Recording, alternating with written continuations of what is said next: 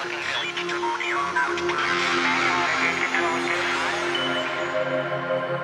you.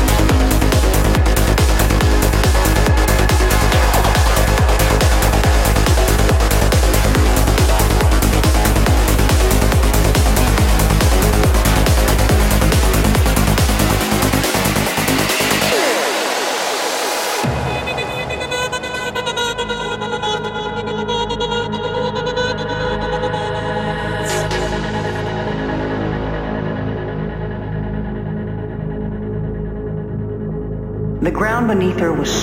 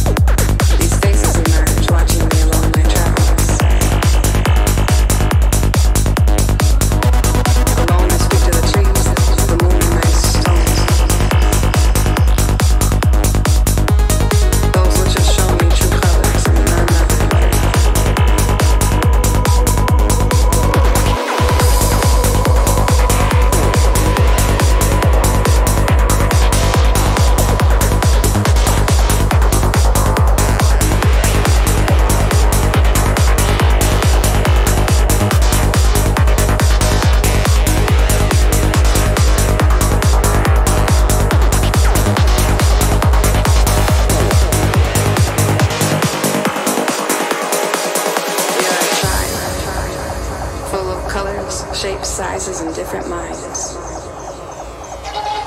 So I spend time alone with much food for thought, wishing that I could show you all the rhythm of